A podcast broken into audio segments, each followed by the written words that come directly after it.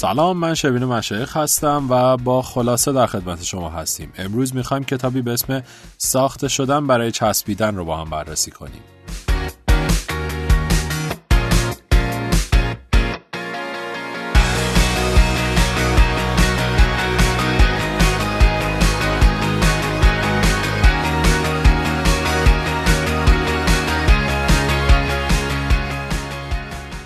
ساخته شدن برای چسبیدن. چرا بعضی ایده ها زنده میمونن و دیگر ایده ها از بین می‌روند؟ چکیده این کتاب توضیح میده چرا بعضی ایده ها معروف میشن در حالی که دیگر ایده ها نادیده گرفته میشن و از بین میرن. این کتاب مهمترین قوانین برای چسبندگی رو بیان می‌کنند و به ما میگن که چطوری ایده ها در ذهن ما میچسبه و چجوری بعضی از اونها از بین میره.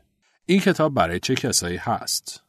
هر فردی که به دنبال اشتراک گذاشتن ایده های خودشه هر فردی که به دنبال دلیل موفقیت ایده ها میگرده.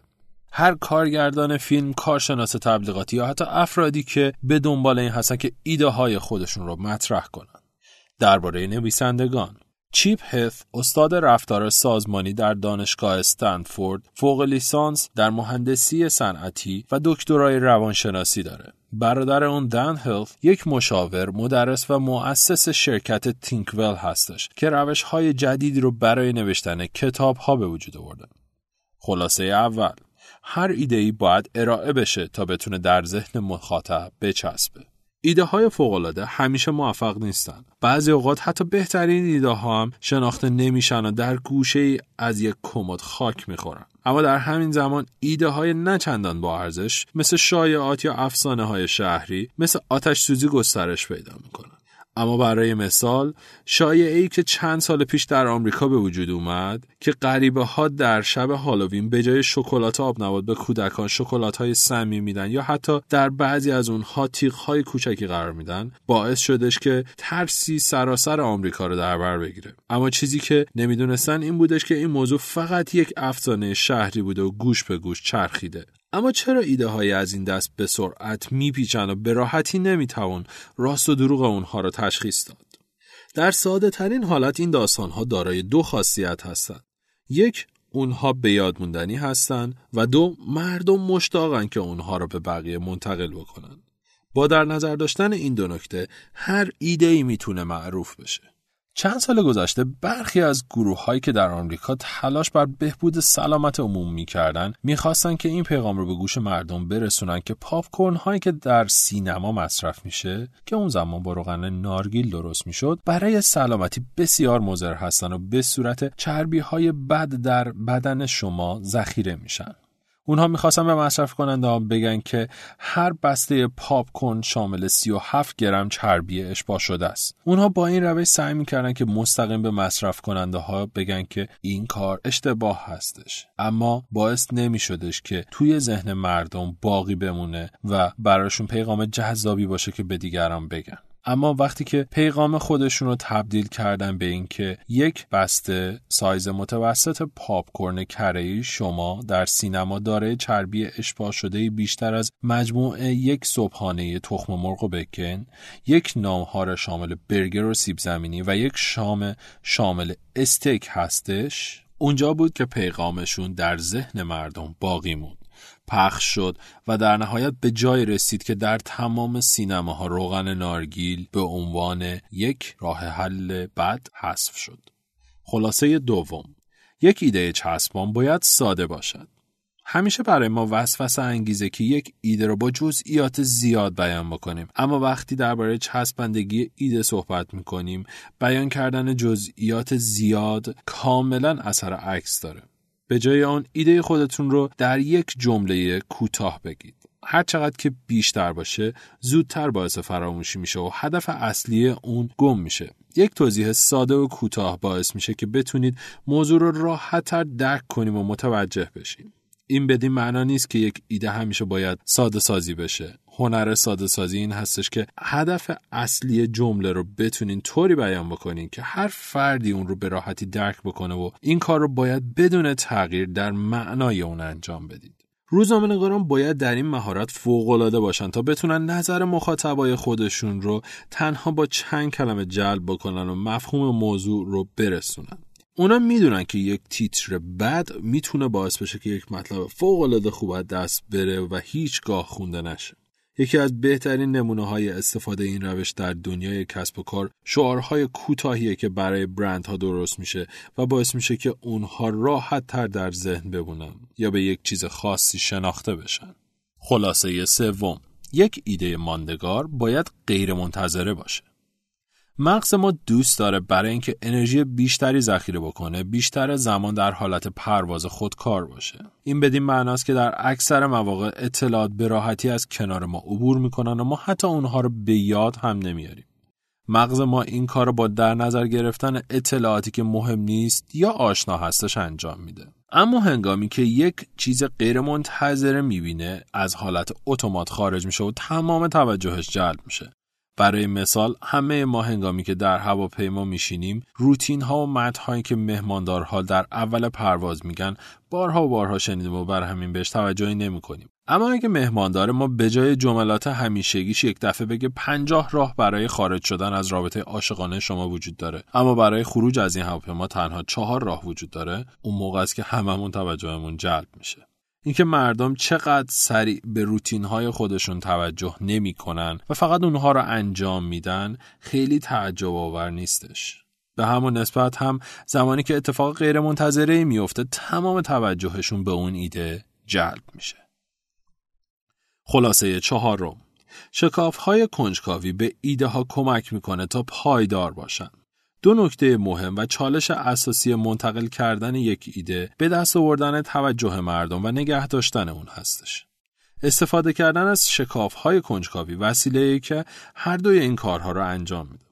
اکثر مواقع ما آدم ها زندگی روزانه خودمون رو به صورت پرواز خودکار انجام میدیم. چون احساس می‌کنیم که چیزهایی که باید برای زندگیمون بهتر باشه رو باید بهش دقت بکنیم. یکی از مهمترین راههایی که می‌توان توجه دیگران جلب کرد این هست که به اونها نشان دهید که شما چیزهایی رو که می‌دونید کامل نیستن.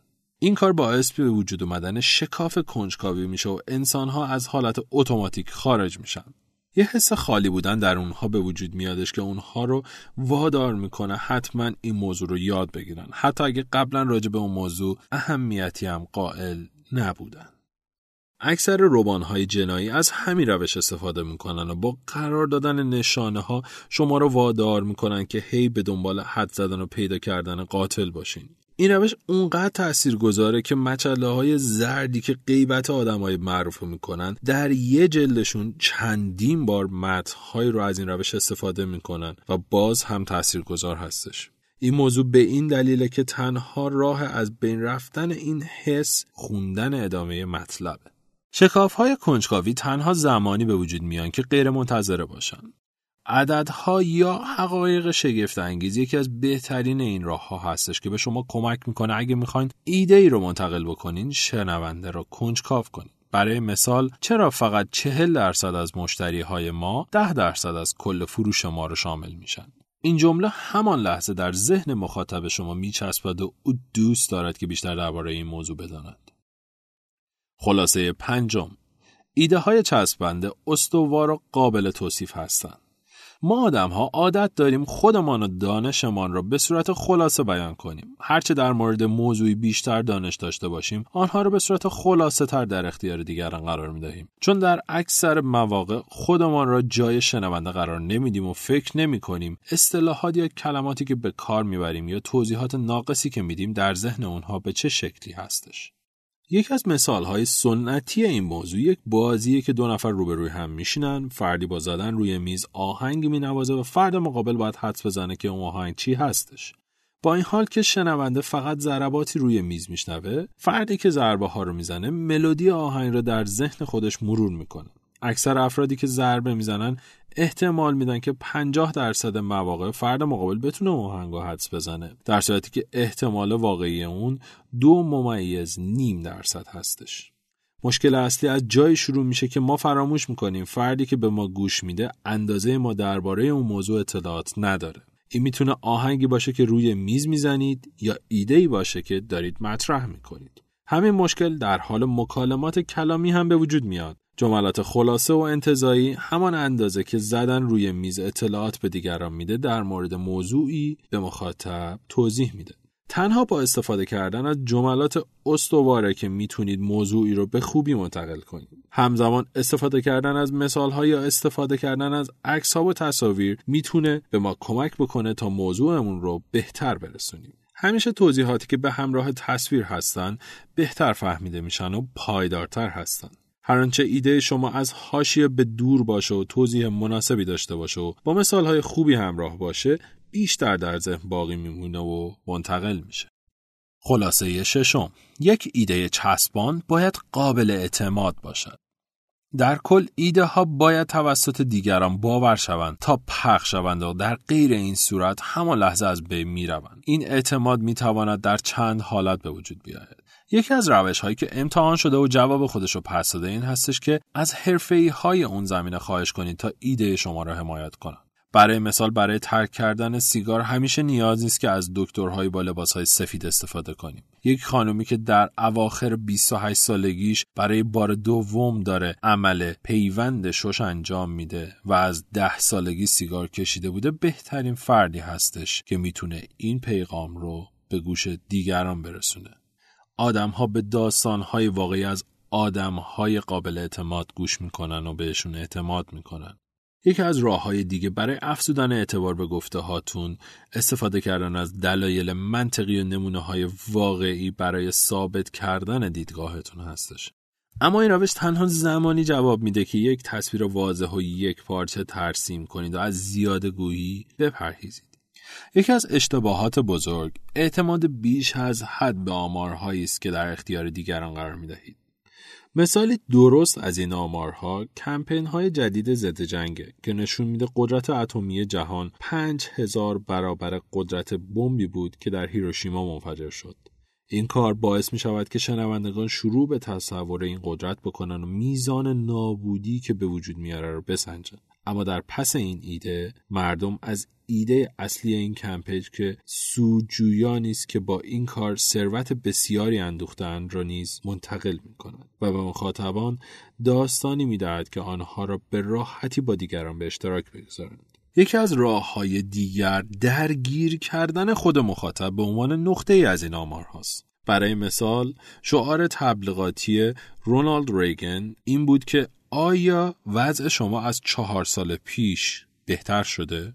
در اکثر مواقع ما آدم ها قضاوت خودمان را بر تمام متخصصان اسلح تر می دونیم. پس اگر مخاطبان بتوانند به صورت شخصی پیغام شما را درک بکنن بیش از حد به اون اعتماد می کنن.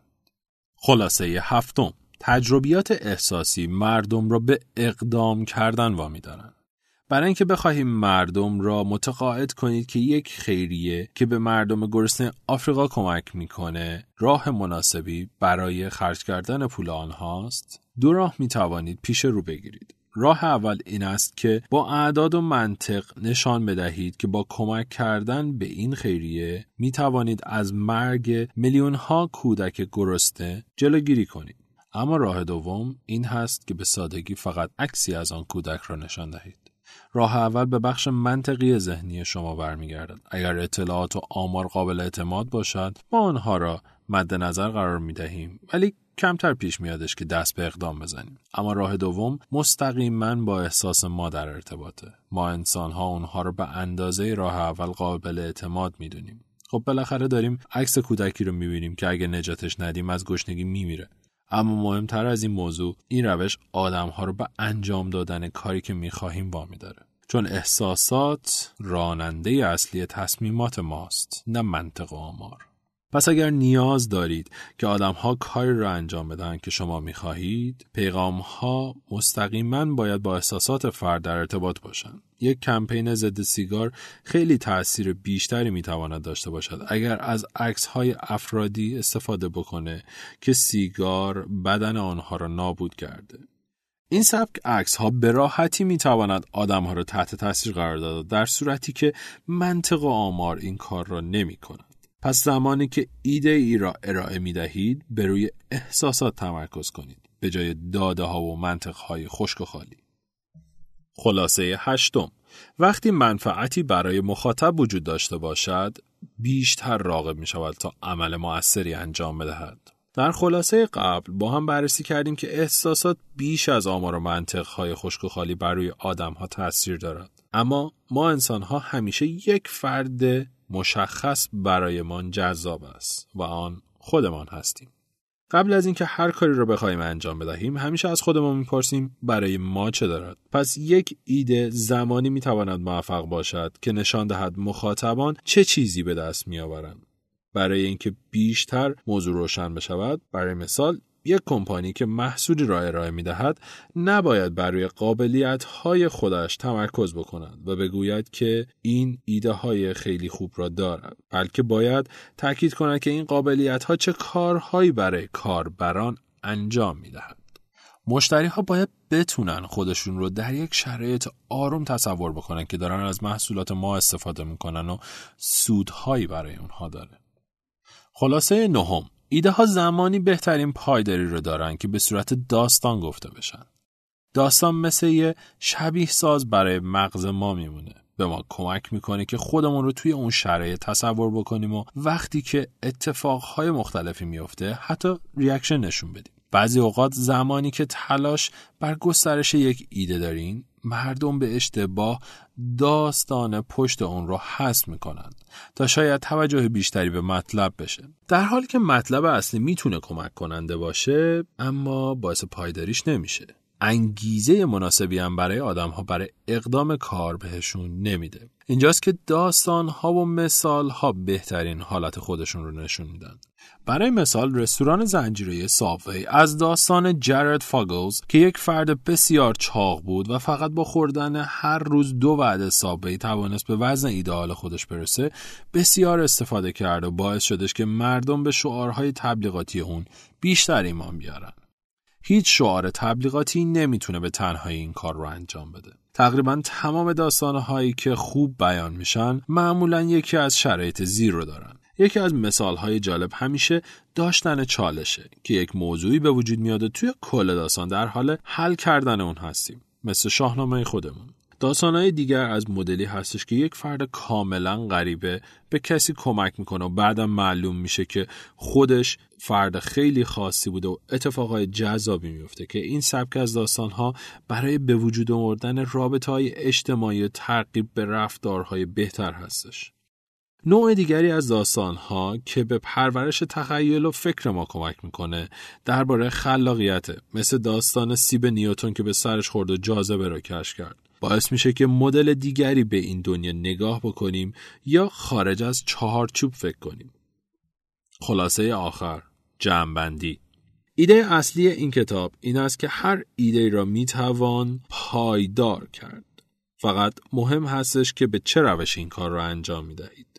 تمام داستانهای موفق و کمپین های تبلیغاتی موفق معمولا یک سری کارهای یکسان رو رایت می‌کنن و مثل هم هستند. برای مثال اونها ساده هستند، غیر منتظره هستند، به یاد ماندنی هستند، قابل اعتماد هستند، احساسی هستند، از داستان استفاده می کنند. این فرمول موفقیت در ارائه ایده است. اگر علاقمند هستید بیشتر در این زمینه مطالعه کنید کتاب Duct Tape Marketing یا بازاریابی نوار چسبی را به شما پیشنهاد می کنم. این کتاب به شما کمک می کند تا بهترین راه حل ها را برای بازاریابی موثر در کسب و کارهای خودتان پیدا کنید. این کتاب درباره تکنیک هایی صحبت می کند که واقعا جواب می دهند و شما در کمپین های تبلیغاتی خودتان می توانید از آنها استفاده کنید.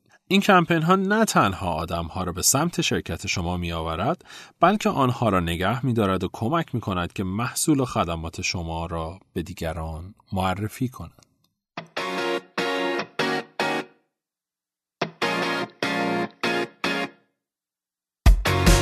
من شروین مشایخ و با خلاصه در خدمت شما بودم.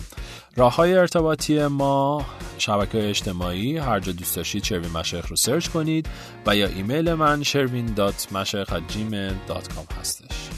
خدا